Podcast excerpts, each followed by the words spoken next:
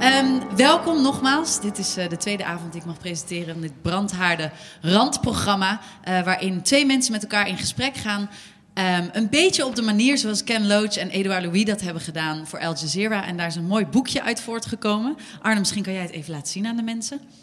Geef hem trouwens een applaus. Arne Hendricks. Arne, en dat moet ik even voorlezen, is kunstenaar, ontwerper van oorsprong kunsthistoricus die ons in de toekomst laat kijken. En naast hem zit Carlijn Bentum. Groot applaus. Werkte bij verschillende theatergezelschappen. ehm, is eigenaar van Gebied B. Gebied B is eh, ja, eigenlijk verantwoordelijk voor een verdiepingsprogramma op Oerol, maar is ook een bureau voor kunsteducatie.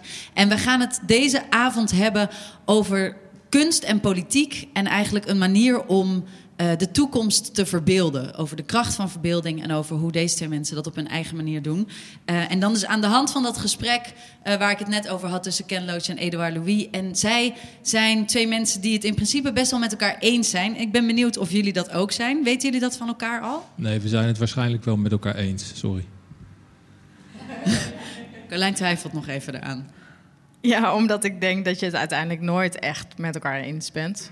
Omdat je het ook niet altijd eens bent met jezelf. Kijk. Maar En dat is misschien ook juist het interessante eraan. ja, ja. We zijn hier ook in gesprek met elkaar en daar heb ik deze talkbox voor. Dus als je een vraag hebt of iets wil zeggen of gewoon onderdeel wil zijn van het gesprek, steek even je hand omhoog en dan krijg je hem. Kijk, bijvoorbeeld, hij kan ook niet vallen. Nee, en dan eh, zeg je gewoon even Ook iets. Muriel zegt er gewoon even iets in. Hallo. En dan krijg je, krijg je hem, kan je iets zeggen, vragen, wat je ook wil toevoegen aan dit gesprek. En Arne, jij hebt dat boekje gelezen net, dat gesprek tussen, tussen Loach Ja, en net eh, in de Louis. trein. Dat Ja, eh, wat vond je in ervan? een minuut of eh, veertig. eh, ehm, nou, eh, eh, eh, ja, wat vind je ervan? Laat ik zo zeggen, het is, een, het is een soort verkenning tussen twee mensen die elkaars werk wel kennen, die het met elkaar eens zijn en die eigenlijk ja, een aantal ideeën over de samenleving, over de klasse, over dat soort dingen eigenlijk even op tafel leggen weer. En daarin zijn ze niet heel origineel, maar wat er wel heel origineel aan is, en of wat, opvallend is, dat ze het überhaupt doen. Omdat dit soort gesprekken eigenlijk best wel weinig gevoerd worden. En dat realiseerde ik me net voordat ik de trein uit moest, dacht ik van, oh ja, ik heb net weer eens een keer mijn vader vroeger aan tafel horen praten over wat er allemaal mis is met de maatschappij. Maar dan wel door de, de ogen en door de stem van iemand die 20 is, of eh, 28 of, of jong is. en, een, en een oude rot, Ken Loach. En eh, het is natuurlijk eigenlijk heel raar dat dat eigenlijk als bijna een nieuw soort geluid klinkt. Want het is een heel oud geluid en we zitten nog steeds dezelfde ja, danspasjes te doen met elkaar in deze samenleving. Ehm, maar goed, dus dat was een beetje mijn indruk. En verder staan er een aantal. Ja, ik heb ook wat aantekeningen gemaakt. Misschien pak ik hem er af en toe even bij. Zou ik doen, dat is Nou, leuk. Had jij dat soort gesprekken met je vader dus vroeger? Nou, dat is wel echt zo'n. eh, Weet je wel, vroeger kon je nog echt een PvdA'er zijn en zo. Dan, dan betekende dat nog wat. En eh, dat was hij wel ook. Weet je. Dus eh, ja, goed. We, we- links, linksnest. En ook een kunstenaar, mijn vader. Dus ja, had zijn mening daarover. Weet je wel, over hoe het ging. Dus je hebt je niet af hoeven zetten van je vader en daar is de kunst uit voortgekomen. Nee, dat heb ik geprobeerd. Ik ben, eh, daarom, je zei het ook, kunstgeschiedenis. Ik heb me eigenlijk geprobeerd om als kunsthistoricus boven mijn vader te gaan hangen en daar dan een oordeel over te mogen hebben. Maar ik werd daar heel ongelukkig van. Dus uiteindelijk ben ik eh, toch weer kunstenaar, ook kunstenaar geworden, wel op een hele andere manier. Eh, Op een manier die mij past. Als, meer als onderzoeker dan als iemand die dingen maakt voor aan de muur of zo. Maar ja, wel kunstenaar. En is dat een onderzoeker met een missie? Voor mij? Jij? Nou ja, goed. Ik, ik, eh, kijk, ik, eh, ik onderzoek dingen die ik relevant vind. En eh, ik hoop mensen er relevant vinden. Dat gaat natuurlijk over waar gaan we naartoe? Eh, hoe gaat het met de wereld? Wat, wat zou er anders kunnen? Hoe kunnen we verlangen naar een meer, ja, wat eerlijkere wereld, et cetera? Eh, Ja, dus eigenlijk zo. De, de- grote onderwerpen, maar dat doe ik op mijn eigen manier. Ja. alles gaat eigenlijk over verlangen, heb ik je ergens horen zeggen. Nou, kijk, wat bijvoorbeeld in dit boekje wel gebeurt, is dat er heel erg wordt. Heel vaak worden de dingen over de schutting heen gegooid van dit is allemaal slecht. Weet je, dit, is dit deugt er allemaal niet eh, aan het. eh, en dat doen ze in hun werk niet, want daar maken ze iets en proberen ze eigenlijk een suggestie te doen voor hoe het ook eh, zou kunnen. Hoewel ik- probeer eigenlijk te zoeken naar, maar hoe kunnen we nou verlangen naar iets anders? In plaats van dat het, dat het moet, of dat het vanuit angst ontstaat, of omdat we gedwongen worden, of dat, hè, of dat, dat we een andere structuur. Hoe kunnen we nou echt verlangen naar, naar een andere samenleving? Dus iets creëren waar je zo naar gaat verlangen om het te hebben, om het te, te krijgen, dat je het gaat maken met elkaar. Ja, ik denk, ik denk, denk kijk, eh, de, de realiteit hangt van allerlei verhalen aan elkaar. En dat zijn eh, vaak dezelfde soort verhalen. Of het, laat ik zo zeggen, het zijn bekende verhalen. En daar moeten, daar moeten meer verhalen aan toe worden gevoegd, wat mij betreft, die, die ook een andere, andere eh, richting mogelijk maken. Dus, ik- Meer verhalen aan toegevoegd, wat bedoel je dan? nou goed, je kunt, zeg maar, je kunt vanuit revolutie denken. Dus deze verhalen deugen niet, we gaan iets heel anders doen. Mhm. Of je probeert zeg maar, een, bijna een soort van geologisch proces van, van langzaam slijten. Die moeten die verhalen langzaam zeg maar, afslijten en er komen anderen voor in de plaats. En dat is een beetje meer waar ik in vertrouw, op vertrouw. Ehm, hè, kijk, Eduard Louis die zegt echt, we moeten confrontatie. Weet je, en dat vind ik ook te gek. Moet ook, weet je, heb je nodig. Eh, zelf ben ik meer van proberen eh, de, de ogen een beetje van, van dat naar dat eh, af, te, af, te, af te laten glijden. Van hé, hey, ja, misschien is dat. Het, is toch, het klinkt toch als een zachtere manier. Zachtere, zachtere Louis zegt manier. heel Ja. duidelijk, eigenlijk, eh, je, je moet, het, het moet je boos maken. Art should make you angry. En, en om oh die reden moet je er ook eh, op gaan handelen. Omdat het je boos maakt, omdat het je verontwaardigt. Ja, ja, ja, ja, ja. Nou, ik bedoel, boos wel. Ook als, als bron van, als inspiratie, zeg maar. Of, of, of als bron van energie of zo. Maar eh, de vorm die je daaraan geeft, hoeft natuurlijk niet altijd eh, met het zwaard in de hand te zijn. Hè. Eh, soms wel. zeker nodig. Ehm, bij mij is het net iets anders, denk ik. Iets meer met wat meer humor, wat meer transparante verleiding. Niet verleiding van dat je opeens in een wereld bent van hoe ben ik hier terechtgekomen, maar, maar dat je zelf de stappen wel ziet daar naartoe. Dat, dat het uiteindelijk wel een eigen keuze is. Ja, het is allemaal een beetje abstract, want wat, wat, waar gaat het nou eigenlijk Ja, maar je kan je, nou dat kan je even zeggen. Ik wilde eigenlijk eh, de Carlijn heel graag aan het woord laten. Maar misschien, nee, als jij nee, dat doe, goed vindt. Carlijn, nog, als jij één voorbeeld kan geven van een, een project wat je hebt gedaan, zodat het inderdaad misschien iets duidelijker is wat je, waar, je- waar je dan concreet mee bezig bent. Nou, eh, heel concreet ben ik vooral bezig met de maatschappelijke obsessie met groei. Weet je, hoe kunnen we ons daar los van maken? Ehm, eh, en dat doe ik eigenlijk door middel van mijn eigen lichaam. Eigenlijk zie ik mijn eigen lichaam bijna twee meter als een soort ja, vlees geworden slechte ideologie van steeds meer.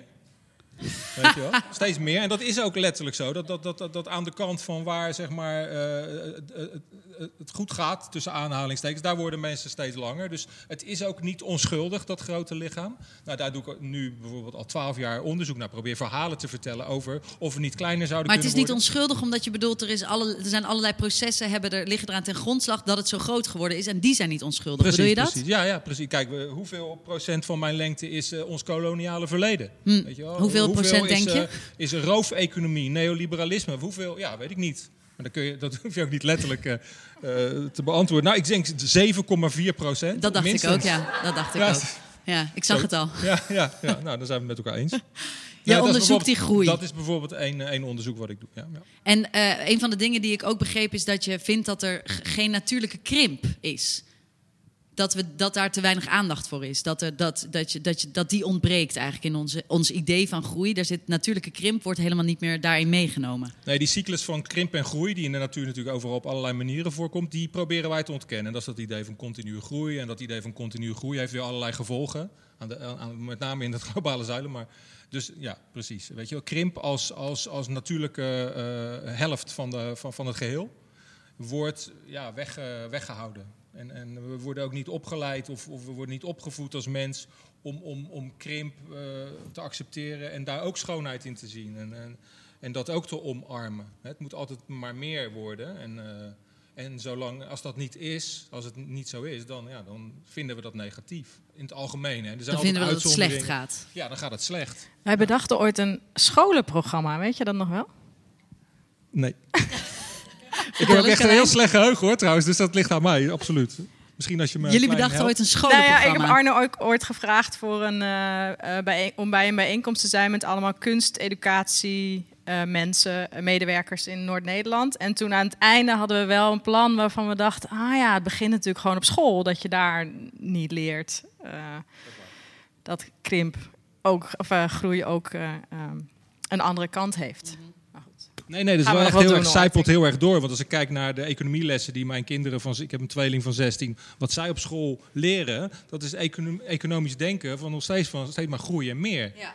Dus, dus wat dat betreft zit dat nog steeds... Nu worden onze kinderen nog steeds opgevoed met ideeën waarvan we eigenlijk al weten dat ze failliet zijn. En dat ze tot enorme eh, vernietiging van van alles en nog wat eh, leiden. Ja, en het is een van de uitgangspunten eigenlijk van jouw werkenlijn om te denken dat begint dan bij, bij jongeren. Dat begint bij jonge mensen om ze uit te leggen dat dat systeem op een andere manier eh, kan werken. Omdat het ook maar een idee is dat we groei als goed idee hebben bestempeld. Ja, dan zou ik wel graag willen nuanceren dat ik niet denk dat we het ze moeten leren, maar dat we vooral naar ze moeten luisteren. Want dat zij het heel vaak agenderen, en dat we, maar dat wij volwassenen het niet willen horen. Ja, jij hebt een beetje moeite met als mensen zeggen: ik geef jongeren een stem, hè? Ja, klopt. Dus daarom zeg je nu ook: we moeten naar ja, ze en ik, luisteren. en ik denk dus dat, dat we. Ja, eigenlijk is het bij mij gestart met dat, dat, dat ik letterlijk onderschat werd als jong mens. En dat iedereen maar vond dat ze mij van alles moesten leren. Terwijl ik dacht, maar ik weet ook al heel veel dingen. En ik zie ook heel veel dingen die jullie nog niet zien of niet willen zien. Of niet meer kunnen zien omdat je te lang in een systeem zit. Of, dus ik geloof heel erg in ja, die nieuwe blik of een frisse blik van een buitenstaander. Van iemand die niet in dat systeem zit. eh, of die er nog niet afhankelijk van is. Eh, en dat zijn jonge mensen over het algemeen. Eh, hebben die vrijheid om daar nog zo op die manier over na te denken. Alleen denken wij, volwassenen, volgens mij, ja, Mick is denk ik de jongste, ehm, dat wij hen moeten leren om in dat systeem te stappen. Ja. En denk je niet dat jij een uitzondering was in eh, dat je al zo'n visie had of zo kon kijken naar de wereld? Als ik naar mezelf kijk, ik had dat niet hoor. Ik had niet zoveel ideeën. Of denk je, nee, Caroline, je hebt dat gewoon genegeerd in jezelf. Misschien was jij de uitzondering. Nee, ik Dat denk. kunnen. nee, nee, want het gaat, want eh, het gaat, gaat ook niet over grote woorden als visie of hoe je denkt dat de wereld. Maar het gaat wel over. We hadden het net al even over, over intuïtie en, en, en echt waarom vragen stellen. Waarom is dit zo? Wie heeft dit bedacht? Kan dat niet anders? Eh, is dit wel eerlijk? Eh, ja, dat soort vragen. En ik denk dat heel veel jonge mensen die vragen stellen. En dat, dat, dan bedoel je niet tieners, maar dan bedoel je ook al jonger dan dat. Ja, zeker. Ja. En heb jij dat thuis meegekregen om vragen te stellen? Ehm, ja, eh, in die zin, eh, ik heb een eh, nogal eigenwijze vader en autodidact. Dus die heeft geen opleiding gedaan en, ja, en heeft, heeft een weg voor zichzelf neergelegd die niet paste bij zijn, wat, mensen dachten dat hij kon, laat ik het zo zeggen. Mhm. Of dat, wat, wat de mensen dachten dat hij kon. Dus hij heeft mij in ieder geval wel geleerd om. Ja, om jezelf. Ja, zeg je dat? Om jezelf waarde toe te kennen, ook al doen andere mensen dat niet. Eh, en ik denk dat je dat nodig hebt om vragen durf, te durven stellen. Hè? Dus om, om plek in te nemen. Ja, om vragen te stellen. Ja, dus ik ben er zeker eh, in gestimuleerd. En je hebt om ik, vragen te stellen niet, een, nog niet zoveel kennis nodig. Nee, helemaal niet. Nee, nee, nee. En ik denk nog steeds dat, eh, dat mensen met weinig kennis van zaken eigenlijk de meest eh, scherpe vragen stellen over, over hele moeilijke dingen. Ja. Is Greta Thunberg dan voor jou een soort. eh, is dat heel fijn dat, dat, dat zij er is? Zij is natuurlijk, de- denk ik, van de afgelopen jaren de jongste eh, persoon die, in, in die wereldwijd vragen is gaan stellen. En eigenlijk ook zei: Wij zijn jongeren en we hebben een stem en die willen we ook laten horen. Onze eigen stem, niet dat iemand anders voor ons spreekt. Precies, ja. Is dat iets wat jou geïnspireerd heeft? Ja, ik, ja, zeker. Ik vind dat zij dat ongelooflijk goed doet. Ik, ik, eh, ja, ja, En jouw ehm, platform, Gebied B, ja. Wat, wat doe je daarop? Ehm, ik heb de, de website uitgeplozen. Het, klink, het ziet eruit als een heel liefdevol en vooral ambitieus eh, eh, plan om jongeren te betrekken bij de wereld, bij de maatschappij. Op een manier die ze misschien vanuit zichzelf niet zullen doen. Ja, ik denk wel dat het gaat over structuren bouwen. eh, zodat de, de vragen die gesteld worden of de gesprekken die er plaatsvinden, inderdaad, eh, eigenlijk wat jij net ook noemde van. eh, het is misschien een herhaling van zetten, maar het moet blijven gebeuren. De gesprekken moeten. Het is niet dat. Ja, de, de groeien nieuwe generaties op, dus die moeten weer dezelfde gesprekken voeren en die moeten dezelfde lessen krijgen en, en, en, en inspiratie. En bij gebied B zeggen, zeggen we altijd, eh, want ik doe dat niet alleen, eh we maken projecten waar niemand op zit te wachten totdat ze er zijn. Eh, en eigenlijk komt dat denk ik wel overeen met, het, met een verlangen creëren naar iets. Ja, als je niet weet dat het er is of niet weet dat het bestaat, dan, dan, ja, dan, dan, zit, dan zit het niet in je blikveld. Mhm. Ehm, en dus moet je structuren bouwen om, om mensen, ehm, ja, dus niet stem geven. maar wel om, om met elkaar te kunnen bouwen, überhaupt. Wat zeggen jullie? Ja, het zit, het zit in het woord geven, waar, waar, wat ik niet eh, vind dat, dat je dat kan. Maar ehm, ja, het gaat over structuren bouwen en verbeeldingen uh, maken dat het ook anders kan. Ja, ik denk dat het daarop neerkomt. En kun je een concreet voorbeeld noemen van hoe jullie dat doen? um, jullie hebben een project dat heet Look. Klopt. Misschien kan je daar iets over vertellen. Ja, dat is een project wat ik heb verzonnen toen ik... Uh, ik ben van Amsterdam naar Groningen verhuisd. En daar viel het me op dat, dat het ineens opviel... als iemand zich uitsprak via zijn uh, uh, uiterlijk. Kijk, hier in Amsterdam, ik woon daarvoor in Amsterdam... is dat vrij vanzelfsprekend eigenlijk. Hè? nou ja, zie je gewoon heel veel in het straatbeeld... eigenlijk heel veel mening of... of autonomie. en in, in Groningen viel me dat meer op. Um, en, de een, en, en waren er gewoon jongeren waarvan ik dacht, oh, als, ik die toch, als ik die toch op het toneel zet en daar dertig van, ja, dan heb je wel een plaatje. Dan, dan, dan kunnen we wel een verhaal gaan vertellen over, uh, over diversiteit eigenlijk ook. Um, en het gaat ook over het in en, in en uit kunnen zoomen van ons mensen. Dus ons in- en uitzoomvermogen. Ik denk dat dat een beetje stuk is. Of in ieder geval dat we erdoor in de war raken. Want we kunnen enorm uitzoomen door het internet en door kennis tot ons te nemen wat we niet zelf hebben ervaren. En tegelijkertijd, ja, of je hersenen daar dan voor gebouwd zijn en, en je gevoel van je gevoel nog maar uh, te zwijgen. Uh, dus, dus dat, dat um, systeem zou ik graag willen onderzoeken door die, die 30 jongeren daar uh, neer te zetten en telkens eigenlijk uit te kunnen zoomen op die 30 verhalen en, en, en af en toe ook in te kunnen zoomen op één. Uh, of op twee misschien, hè, als er een overeenkomst is, of juist een verschil. Uh, en lang verhaal kort, wat we gaan doen is, we gaan die 30 jongeren ja, op van straat vragen of ze mee Eigenlijk willen scouten doen. bijna, toch? Ja, maar dus wel echt uitnodigen. Want zij moeten natuurlijk zelf ook willen. Mhm. En tegelijkertijd is daar een, een projectweek aan gekoppeld op school, waarin je dus dat in- en uitzoomvermogen eigenlijk ook de hele tijd door die hele school ja, probeert te onderzoeken. Eigenlijk is dat wel een overeenkomst ook. Want het is niet zo dat we daarheen gaan en gaan vertellen hoe het moet. Ik ben echt, echt nieuwsgierig, ook hoe jonge mensen, hoe zij dat zien op dit moment. Uh, wat zij met dat vermogen ook kunnen doen. Wat je daarvan in kan zetten voor de, ja, voor de rest van onze toekomst eigenlijk. Hoe gaan we dat doen? Daar ben ik ook wel benieuwd naar wat jij daarvan denkt. Nou, ik moet je zeggen, dat spreekt me wel heel erg aan. Als je, als je het hebt over mensen uitnodigen. Kijk, jij zegt de hele tijd een stem geven. Mensen uitnodigen. Een ruimte creëren waar ze zich. Weet je, als je geen ruimte hebt. Ik, Eduard Louis zegt het heel mooi. Ja, pak, pak het boek er maar even bij. Ik denk dat een stem alleen maar naar voren kan komen in ruimtes die dat mogelijk maken, zegt hij. Nou ja, goed, dat is dus eigenlijk wat je doet. Ik bedoel, als je, als, er geen, als je met je neus tegen de muur staat, dan kun je geen stap vooruit zetten, mm. toch? Uh, dan kun je beter een stap achteruit zetten. En dan, en, uh, maar goed, je, je, nodigt mensen uit, dus dat spreekt mij wel heel erg aan. En ik vind het uh, zelf heel prettig als een maker zelf nieuwsgierig is in het werk dat ze aan het creëren zijn. Dat het niet een soort uitgebuitelde visie is, maar dat, dat het uitnodigend is ook voor de ander om, er wat, om, om, om, om er onderdeel van te worden. Mm -hmm. En dus, dus wat je, nou heel kort even, wat je heel kort even zo beschrijft over zo'n project, ja, daar voel ik wel heel veel affiniteit mee. Het is ook wel, en je zei er net ook zoiets van, um, vragen stellen. Weet je, dat is niet alleen maar iets voor kinderen. Ik, ik begin al mijn projecten met bijna geen kennis. Ik bedoel, dat hele krimpen, dat ging ook heel erg, ja, is dit, zou dit wat kunnen zijn, kleiner worden als mens? Kun je kleiner worden als mens? Dat was eigenlijk je, je vraag, toch? Ja, echt een kleutervraag. Van, kunnen wij, weet je wel, wippla, la, pinkeltje, kunnen we kleiner? En daar ben ik gewoon gaan onderzoeken. En daar ben ik nu twaalf jaar later nog steeds mee bezig. Niet omdat ik het wist, maar gewoon omdat op het moment dat je dat gaat onderzoeken, aan, met, met specialisten, met anderen, je vraagt het gewoon aan mensen, je, je leest, je hoort. Ja, dan ontstaat er op een gegeven moment een hele rijke wereld die niet van jou, dat is niet jouw bezit.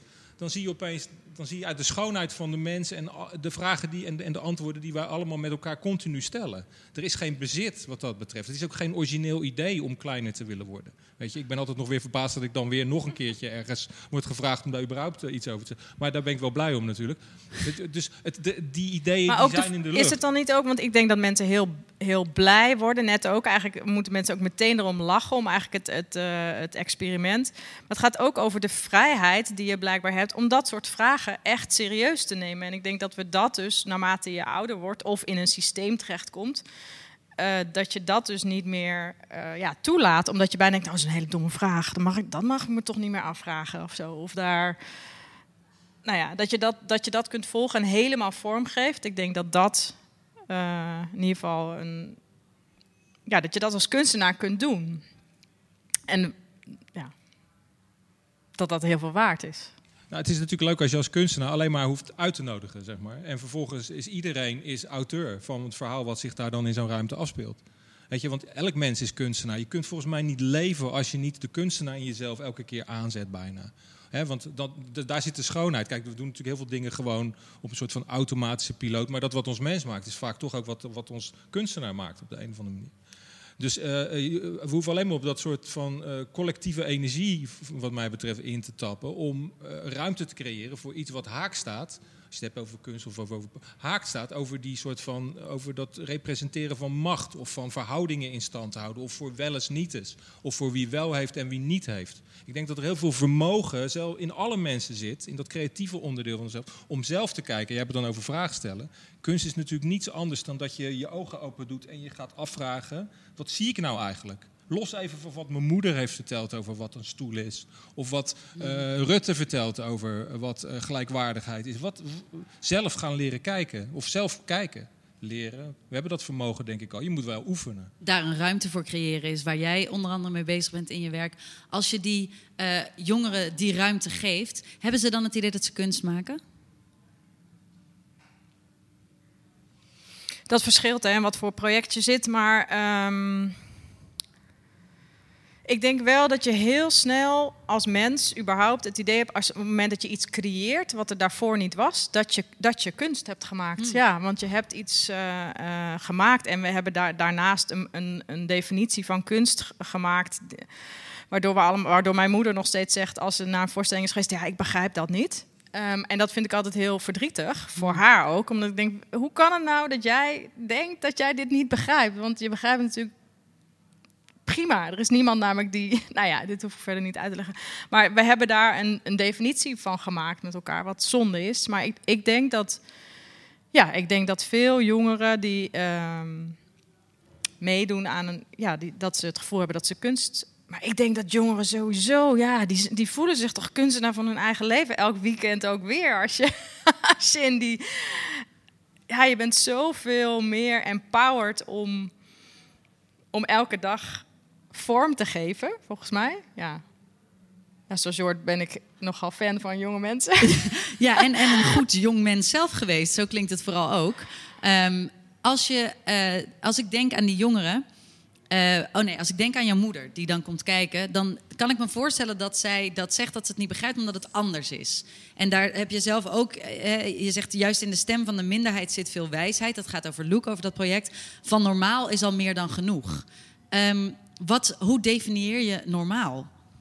Nou, dat is eigenlijk een van de bodemvragen ook van, uh, van Luke. Uh, wat is normaal en wie bepaalt dat? Wat is de norm en wie bepaalt dat? Dus we hebben ook twee ingangen gemaakt voor die school waar we dan uh, zijn. Daar kan je de hele dag doorheen lopen en het liefst spreek je jezelf vooral tegen. Dat is namelijk heel gezond in je, in je leven om, je, om niet stak, stak in je rol te blijven. en in de ene staat I'm fitting in en in de andere I'm different. Uh, wat was je vraag? Wat normaal is. Oh ja, um, ja, de meerderheid bepaalt in principe wat normaal is. En als ze dan de, I'm fitting in en I'm different, wat, waar, hoe zien ze zichzelf vaak? Nou, dat verschilt dus. Um, en en uh, op het moment dat je jezelf. kijk, ik, als ik hem zou moeten beantwoorden, denk ik ook, ja, ik, ik, ik, I'm fitting in. Maar, maar ik ben ook echt different in, op, op, op om verschillende redenen. Dus het is Ehm. eigenlijk dat benadrukken. Eh, je zei het net al toen we hier even een gesprekje van tevoren hadden. ehm, dat er in ieder persoon zoveel tegenstrijdigheid zit. Dat je eh, helemaal niet mensen tegenover elkaar hoeft te zetten. Nee. Omdat eigenlijk ze al binnen zichzelf alle tegenstrijdigheden hebben die ze nodig hebben om een interessante gedachte te, vorm te geven. Ehm, Eduard Louis zegt dat ook over politiek. Die zegt als je.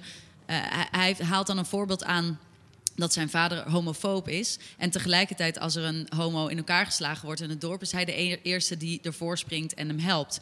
Hij zegt: als de politiek in staat is om allebei de kanten in je persoonlijkheid, dus zowel de homo-hater als de homo-verdediger, kan aanspreken, dan ben je dus ook in staat om de goede kant aan te spreken. Dan hoef je dus niet die homofoob aan te spreken, maar kan je ook die andere kant, aanspreken in iedereen. Is dat iets waar jullie eh, met kunst ook mee bezig zijn, waar je, waar je gedachten over hebt? Nou, als mens ook, denk ik. Maar als kunstenaar zeker dat je eh, in ieder geval... eh, ik hou van het woord compassie. Dat is iets anders dan empathie. Of dat je je helemaal moet verplaatsen in iemand anders. Maar dat je iets van, van datgene wat je voor afschuwt... of waar je eh, boos over wordt... dat je dat ook kunt vinden in jezelf. Want dan kan je je ermee verbinden. En dan kan je er dus... Ja... beleid op maken. eh. maar zolang je doet alsof dat niks met jou te maken heeft en jij daar nooit. Ja, ik denk dat het dan altijd. Ja, En als mensen niet willen, Dat als vind ik- jongeren dat vind niet ik willen, eng. stel dat ze niet willen, gewoon zeggen: ik wil, niet, ik wil daar niet naartoe waar jij, waar jij mij ruimte voor geeft. dat mag natuurlijk. want ieder mens is vrij. Ehm, eh, want het is, het is ook niet zo dat ik ruimte geef. Het gaat echt over ehm, dat je. Ja, de wereld is gepolariseerd. Wij mensen zijn gepolariseerd, geloof ik in ieder geval. Dus, dus alles heeft altijd twee kanten. Alleen wij worden opgeleid, gestimuleerd, geprezen. op het moment dat we één kant heel dominant maken. Eh, want dan ben je sterk en dan heb je een sterke mening en dan sta je voor iets. En dus kwetsbaarheid en twijfelen en, en, en de andere kant ook durven toelaten. eh, dat, dat wordt niet, eh, ja, dat wordt niet eh, hoog gerankt zeg maar, in onze samenleving. Terwijl ik denk dat daar dus heel veel wijsheid in zit. En dat maakt je dus geen softie of zeker niet. Ik ben moeder van drie kinderen en ik word heel vaak gevraagd: mis je je kinderen dan niet als je aan het werk bent? Nee, want ik hou ook heel erg van mijn werk. En ja, als ik thuis ben, vind ik dat ook. Maar, maar die twee, dat, dat zijn twee verschillende dingen die je in. Maar dat, op een of andere manier is dat gewoon moeilijk te. Ja, is dat een beeld? Als, als je het hebt over verhalen die gemaakt worden, is dat gewoon een heel sterk verhaal, toch? Dat je voor één ding moet staan. En ik geloof daar niet in. Nee, ik denk ook dat eh, ehm, als je kijkt naar het, het onderzoek wat jij uitvoert al twaalf jaar over groei, dat ehm, die eenzijdigheid daar ook mee te maken heeft. Dus die groei vindt ook, je zei het net zelf, die krimp negeren we. Daar, dat, we doen alsof dat niet bestaat. Dus we vertellen onszelf één verhaal, Ja. zodat we eh, eh, eh, dat door kunnen zetten. Nou, weet je, zo, je haalt dat even naar voren. Het was ook iets wat mij was opgevallen in, eh, in, de, in zijn tekst. Dat, dat, dat politiek in staat is om een, context te creëren waar je het een of, of het andere of bepaalde aspecten van jezelf krijgen de ruimte binnen een bepaalde politieke context, binnen bepaalde machtsstructuren. En andere die krijgen minder ruimte. Eh, en eh, je bent dus vanuit de politiek heb je heel veel invloed op welke aspecten van ons als mens. Je hebt, we, hebben, allemaal goede en slechte kanten. eh, of, of goed en slecht zijn van die termen. Maar goed, we hebben allemaal wat mindere en wat, wat betere kanten in onszelf. En, en de politiek heeft heel veel invloed in welke, welke kant van de mens als geheel, of van het collectief, de ruimte krijgt om zich te uiten. En ik denk dat als je het hebt over groei en krimp, dan, dan zou je wel kunnen zeggen dat dit politieke en dit economische klimaat geeft heel veel ruimte en heel veel waardering eh, voor die, dat die groeiobsessie die zoveel kwalijke eh, gevolgen heeft aan de ene kant. Maar daar is heel veel ruimte voor. En er is veel minder ruimte voor, voor, voor, voor, voor minder. En voor, voor daar fantasieën over creëren en daarnaar gaan verlangen eh, als samenleving. Daar krijg je geen schouderklopjes voor. En ik denk dat, dat nou ja, in ieder geval wat mijn werk betreft, gaat het heel erg om proberen verhalen te verzinnen die wel in staat zijn om zelfs in, dat, in die context toch hoorbaar te worden, toch te verleiden, toch te intrigeren, nieuwsgierig te maken. Ik heb, ik heb anderhalf jaar lang als arts in residence bij de Rabobank gewerkt. Weet je? Een hele rare context als je het hebt over krimp. Maar juist, juist die context binnen een eigenlijk dominante groeifilosofie, juist wel een plek waarvan ik dacht van ja, maar hier moet je het nou juist over krimp hebben. Hier moet je nou juist proberen te zoeken naar hebben we een kans dat dit op de een of andere manier eh, ook ruimte krijgt. Eh, en hij zegt dat natuurlijk eh, met, met die woorden ook ergens van ja, weet je, de politiek op dit moment is heel, is heel erg eh, bepaalde verhalen aan het ondersteunen eigenlijk. Ja, die, die, die heel veel slachtoffers maken. Nou, de, Eduard Louis en, en Ken Loach hebben het heel erg veel over violence. Dus over het geweld dat aangedaan wordt eh, door een bepaalde methode te hanteren. Door een bepaald systeem in stand te houden. Ik geloof dat groei daar ook mee te maken heeft. Dat dat voor een heel groot gedeelte met geweld eh, bewerkstelligd wordt. Als je dan bij de Rabobank bent, heb je dan het idee dat ehm, jouw aanwezigheid... ehm, een zaadje is om een gedachteverandering teweeg te brengen? Of maak ik het dan te groot? Nou ja, dat is een metafoor die je kunt gebruiken, een veelgebruikte metafoor, hè, dat zaadje. En dat kan dan ergens op vruchtbare aarde vallen en dan groeit er mis- Ja, weet je wel, eh, wat, wat betekent dat nou in de praktijk? Eh, Weet je wat ik vooral heel veel heb eh, teruggekregen van mijn tijd in de Rabobank, is dat, dat er een onvermogen heerst om überhaupt na te denken over krimp. Het past niet in.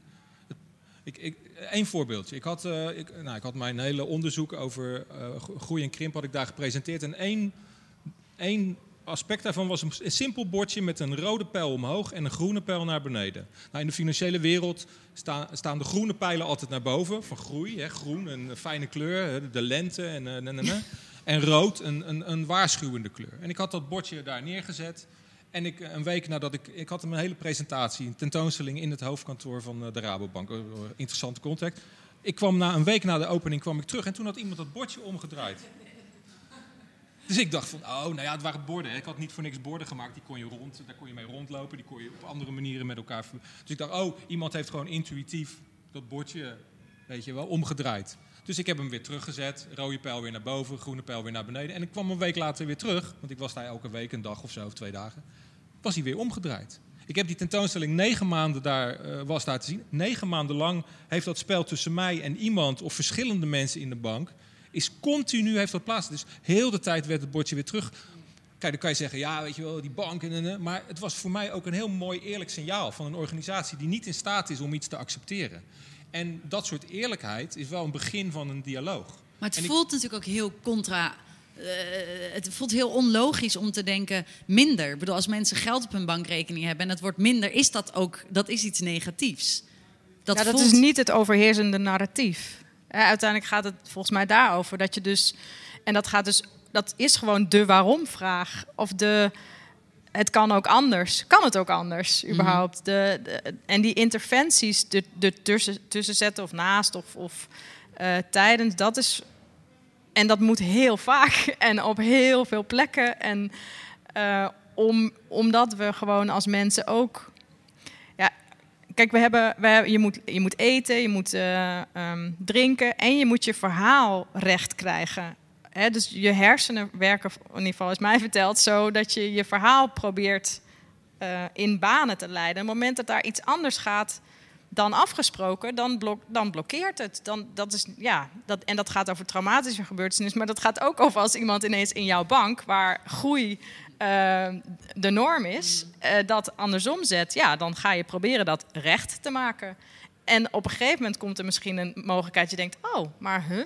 Dan kunnen we ook, oh, maar dat duurt, ja, dan moet je gewoon letterlijk nieuwe ehm, verbindingen maken, volgens mij in je Dus je hersenen, het om dat narratief verhaal. veranderen Ja. in je hoofd van wat voor jou prettig is. Dat gaat dan weer over dat eh, eh, verleiden eigenlijk. Om iemand te verleiden om op een andere manier te denken. Maar concreet, het zit niet alleen maar in dat narratief. Dat zit ook in ehm, eh, eraan gewend raken dat dingen minder worden. Of dat ze niet de hele tijd groeien. Je hebt- je hebt zelf wat aanpassingen gedaan in je leven om een soort krimp te bewerkstelligen. Jij eet geen rundvlees meer. Nee, ik eet heel weinig. Ja, precies. Dat is, ik, heb, nou, ik, was ook, ik ben ook arts in residence in Wageningen geweest, aan de universiteit. En dat is natuurlijk de landbouwuniversiteit. En, en, en, en als je de Rabobank en Wageningen met elkaar combineert, zijn zij een beetje, een beetje verantwoordelijk voor het hele voedselsysteem. Dat niet echt, weet je wel, prettig is natuurlijk. Dus eh, eh, ik, ik ben daar eh, bezig geweest met de proteïnetransitie. Maar ik eet nog wel vlees. Dus ik heb daar als een eerste oefening ben ik gewoon gestopt met rundvlees eten. En, en, en daarna ben ik gestopt met eh, andere soorten vlees. Omdat ik denk dat we moeten oefenen ook. En ik moet zelf ook oefenen. Dus ik ben nooit beter dan, dan de ander. Eigenlijk ben ik zelden beter in dit soort dingen dan de ander. En dan denk ik van, nou, maar dat is, eh, het is niet goed. Maar tegelijkertijd is het ook wel, dat verbindt mij wel met zeg maar, de, de grijze massa die het lastig vindt om dit soort veranderingen door te voeren eh, in hun, hun leven. En dus als ik nou een beetje ga oefenen en een Mm. beetje voordoe hoe ik het doe, dan kunnen mensen misschien ook een beetje gaan oefenen en dan oefenen we samen. Ja, ik denk, Dus, denk dus dat we- was bijvoorbeeld zoiets. Ik, ik eet ook 80 procent, weet je wel. Dus ik, Ja, vertel daar eens over hoe je daarachter kwam, hoe je op dat idee kwam. Dat Oh ja. vind ik een mooi verhaal. ja, dat is wel een mooi, ja, dat is wel een mooi verhaal. Ja, Ja. Dat is wel een mooi ik verhaal. leid het even in als een mooi verhaal. No pressure. Nee, nee, goed. Ik was, eh, ik was op Okinawa in Japan. Dat is een eilandje helemaal in het zuiden van Japan. En eh, ik kwam heel laat aan, dus ik had ook niet verwacht dat ik heel erg warm welkom werd geheten in mijn hostel. Maar ik kwam binnen en direct eh, werd ik aan tafel gezet, weet je wel. Een kom miso soep voor mijn neus. En toen zei die mevrouw, die zei daar, hara hachibu tegen mij. Hara hachibu. Ik spreek geen Japans, dus ik zei van ja, wat betekent dit? Sorry, ik spreek geen Japans. Hara hachibu. Ehm, ehm, en in plaats van dat ze ging uitleggen wat het betekende, stak ze, ik moet het even voordoen, want het- dit kan alleen maar zo. Want het was woordenloos. Eh, stak ze haar arm uit. Wil je de microfoon even onder zijn mond doen? Oh, oh ja, nou, ze stak haar arm uit. En toen deed ze dit zo. 1, 2, 3, 4, 5 van die vingerstapjes deed ze op haar arm. En toen deed ze een stapje terug. En toen pakte ze zeg maar, dat denkbeeldige vijfde stapje en dat reikte zij mij aan. Zo, weet je wel. En eh, ja, ik was een beetje was wel laat, ik was moe en ik dacht van... eh, eh, dus ik stak ook nog mijn hand uit, Ja. weet je wel. En zij duwde inderdaad, zo die denkbeeldige vijfde stap, duwde ze zo in mijn hand. Zo, zo van, nou, nu weet je wat het is. Nou, dat was nog niet helemaal zo. Ik had nog steeds van, het was wel grappig. We keken elkaar zo aan van, wat hebben we hier nou precies gedaan? Maar ik kwam er later achter dat het simpelweg betekent, eet totdat je 80% eh, vol zit. Dus laat een beetje ruimte. En dat hele idee van een beetje ruimte laten. Kijk, in Okinawa heeft dat eh, tot gevolg dat mensen daar klein zijn. Nou, dat fascineert mij dus. Mensen waar, zijn kleiner. De oude generatie, de jonge generaties, sinds de komst van een Amerikaanse basis daar in de jaren 50 eh, veel minder, groot. 60. Maar eh, de echte oude generatie is piepklein, 1,48 meter gemiddeld zo. Weet je wel. En ze leven veel langer. Dus er komt ook een soort beneficial iets terug. Dus door die ruimte hebben zij een aantal kwaliteiten omarmd. Dat fascineerde mij. Eh, ook vanwege het feit dat ik natuurlijk bezig ben met krimp en met kleiner. En, en dus dat is een beetje. En zelf ben ik dus ook zo gaan eten. Dus ik eet nu totdat ik. En het betekent simpelweg eten totdat je eh, genoeg hebt. Tot je geen honger meer hebt. Het, het, niet dat je eet totdat je niet meer kunt. Mhm. Maar totdat je gewoon geen honger meer hebt. Eigenlijk is dat simpelweg het verschil. Net niet die andere, die laatste 20% Net erbij even niet pakken. die laatste 20 procent. En, en dat, dat is ook een soort oefening. Daarmee, en, en dan ga je ook ervaren hoe prettig het is eh, om, om wat ruimte te laten. Nou goed. Ik vertelde dit tegen een, marxistische ehm, collega bij de, aan de eh, Universiteit van Wageningen, want die zitten er ook. En zij had gelijk zoiets van, hé, hey, maar wacht even. Als jij het over die 20 procent, dus dat vijfde stapje hebt, dan moet ik gelijk denken aan het surplus. Wat doen wij eigenlijk met het surplus? Want vroeger had je zeg maar, een gemeenschap die creëerde ja, extra. Hè, je, je voedde jezelf en dan hield je nog wat over. En dat werd dan verkocht op de markt of daar werd iets mee gedaan. En het geld werd vervolgens weer teruggestopt in de gemeenschap. Weet je? Dat- surplus werd gebruikt om de gemeenschap gezond te houden. Zo interpreteerden zij die 20% Dus het heeft ook allerlei verschillende. En, en, en in deze samenleving gaat het surplus heel vaak naar één bankrekeningnummer of twee van vier mensen die veel te veel geld hebben. En dat surplus wordt niet meer teruggeïnvesteerd zeg maar, in ons als samenleving. Nee, dat surplus zou middels belastingen eh, terug Dat- moeten komen. Precies, Ja, dat is dat en dat gaat dus ook weer over zo uit kunnen zoomen en dan naar zo'n systeem kijken en denken, hè, nou waarom is dat eigenlijk zo? En hetzelfde, in ieder geval, ik moet nu denken aan dat wij natuurlijk nu voor, voor jongeren, voor kinderen, eh, zeggen dat ze een leerachterstand hebben opgelopen in, eh, tijdens corona. Buiten dat we het dan, ik begrijp het in de context van kinderen die thuis geen onderwijs hebben. Maar hoe kunnen we een leer, we zijn met z'n allen, we zijn toch met z'n allen in deze crisis terecht. We hebben allemaal, ja, daar begrijp ik niks van. Een achterstand op wat?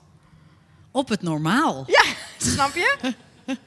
maar kan iemand in de Tweede Kamer even zeggen dat dat niet een achterstand is, maar eh, dat ze zich enorm aan het leren zijn over wat er, wat er op dit moment gaande is in de wereld? Want nog nooit eerder, denk ik, voor de afgelopen eh 50 jaar in ieder geval, zijn kinderen zo geëngageerd met een grote maatschappelijke problemen, omdat ze allemaal onderdeel ervan zijn. Ze moesten thuisblijven door een pandemie.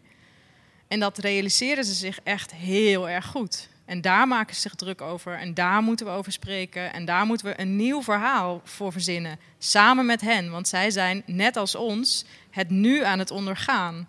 En wij kunnen het ze niet leren, want wij hebben het ook niet eerder meegemaakt. Dat. Zijn er vragen in, de, in, het, in het publiek? Ik was nog zo even heel erg nieuwsgierig over. Jij, jij zegt jij, je onderzoek naar, naar krimp met dat grote lichaam. Ik ben gewoon zo stiekem nieuwsgierig hoe, hoe in dat onderzoek uh, zit dat, dat jij natuurlijk al lang aan het krimpen bent. Want wij krimpen gewoon met leeftijd, toch? Ja, dat, dat klopt. Dus ja, het als zit je eigenlijk wordt, in dan, ons eh, gebakken. Ja, Dat vind ik zo grappig. vocht uit je kraakbeen wordt wat eh, minder. En dan kun je tot wel 10, 15 centimeter kleiner worden op een gegeven moment. Dat is zo. Maar ik vind het zo interessant dat het, dat het, dat het dus onderdeel is van ons... Ja, Van dat van dat er dat wel een soort lichaam ook. is. Ja, ja, ja. ja. Ik, voor mij is het niet genoeg. Oké, ja, ja, oké, oké, oké. Maar dat klopt inderdaad. Het, je wordt ietsje kleiner. Ja, en dat is, Ja, ook dat toch. Er zijn toch heel veel structuren die eigenlijk al voor ons bedacht zijn. Die in de natuur zo ongelooflijk slim voor ons liggen om alleen maar eh, gebruik van te maken. Maar we, we, we doen het niet op een of andere manier. We luisteren er niet naar, we willen het niet zien. We... Ja, fascinerend toch bij mensen. Hoe destructief we zijn. nou, je hebt bijvoorbeeld de zeeleguanen op, eh, op de Galapagos-eilanden. Weet je, als er minder voedsel is, dan worden ze kleiner. Dan krimpen ze mee. Ja. En dan niet alleen hun huid en zo en hun organen, maar het hele bottenstelsel krimpt mee tot wel 20% Ook weer 20% trouwens, heel grappig. Ja. Het heet het Dennel-fenomeen. Dat is ooit door een Poolse bioloog ontdekt. Die ontdekte gewoon, en dat is natuurlijk best wel interessant. Dat als er wat minder is, dat je dan gewoon wat kleiner wordt. En ja, maar dat je niet doodgaat. Maar dat je niet Je wordt doodgaat. gewoon kleiner. Dat je je aanpast Je aan de mogelijkheden. Want wij ja. als mens zijn zo slecht in ons aanpassen aan de mogelijkheden. Wij passen liever de mogelijkheden aan ten koste van de mogelijkheden van die er in de toekomst eventueel nog zijn. Want we Mm. leven natuurlijk op krediet. En dus, nou ja, goed, we kunnen heel veel leren van zeeleguanen, wil ik maar zeggen. Ja, en dus luisteren naar je intuïtie. Gewoon naar wat goed voor je is. Wat, ik, ik, vorige week ben ik gestart met een groep jongeren hier bij, bij ITA... om een nieuwe voorstelling te maken over hoop. En daar hadden we gewoon oh, nou ja, daar hadden we een, een gesprek. En op een gegeven moment werd er heel duidelijk dat er een overprikkeling aanwezig was in de groep. Dus dat zij eigenlijk niet zo goed konden functioneren, omdat ze met te veel studenten in een, nou ja, allerlei redenen. En ook dus dat ze natuurlijk door corona zo, zoveel geïsoleerd hebben geleefd. En toen vroeg ik, en wat doen jullie eraan? Weet je, wat zijn de voorwaarden? Ja, niks, we moeten dat gewoon volhouden. Ja, dat, dat hoeft niet in principe. Alleen worden we natuurlijk zo weinig geleerd of gestimuleerd om daar naar te luisteren. En vervolgens je eigen voorwaarden, wat binnen je bereik ligt. Hè? Want ik snap dat het een geprivilegeerde uitspraak is. Maar toch zijn er dingen die binnen je bereik liggen om het vorm te geven. Waardoor je niet in die overlevingsmodus hoeft te zitten. Ehm, en ik denk dat dat, een, als we het hebben over educatie en over onderwijs, dat dat heel belangrijk is. En dat je dat via kunst maken kunt leren om dingen dus te creëren, naar je hand te zetten binnen de mogelijkheden die je hebt. Hè? Eh, dat nogmaals gezegd hebbende. Ehm, maar om wel daarin dus ja, goed voor jezelf en daarmee goed voor de wereld te zorgen. Ehm, ik zeg dit alsof ik dit eh, tegen iemand hier. maar ik vind het belangrijk, dus dan Ja. doe je altijd een beetje. ehm, ja, dat. Dit is ook belangrijk. Zijn er, is er nog een andere vraag in het publiek? Oh, we gaan afronden. We moeten afronden. dat betekent dat er... Nou, als er nog iemand is... eh, jullie zijn hier nog wel eventjes. En anders wil ik jullie heel hartelijk bedanken. Carlijn Bentem en Arne Hendricks voor dit gesprek. En jullie aanwezigheid. En eh, een laatste woord. Eh, Hebben jullie hoop? Is er hoop? Nou, alles wat ik doe komt voort uit hoop, eerlijk gezegd. Ja, mijn nieuwe voorstelling gaat, gaat over dit onderzoek. Die heet Overhoop. Ik denk wel echt dat we, eh, als we blijven creëren, als we dus blijven zoeken en blijven ontwerpen en blijven de eh, vragen stellen, dan is er zeker, eh, dan is er zeker hoop. Ja. Dankjewel.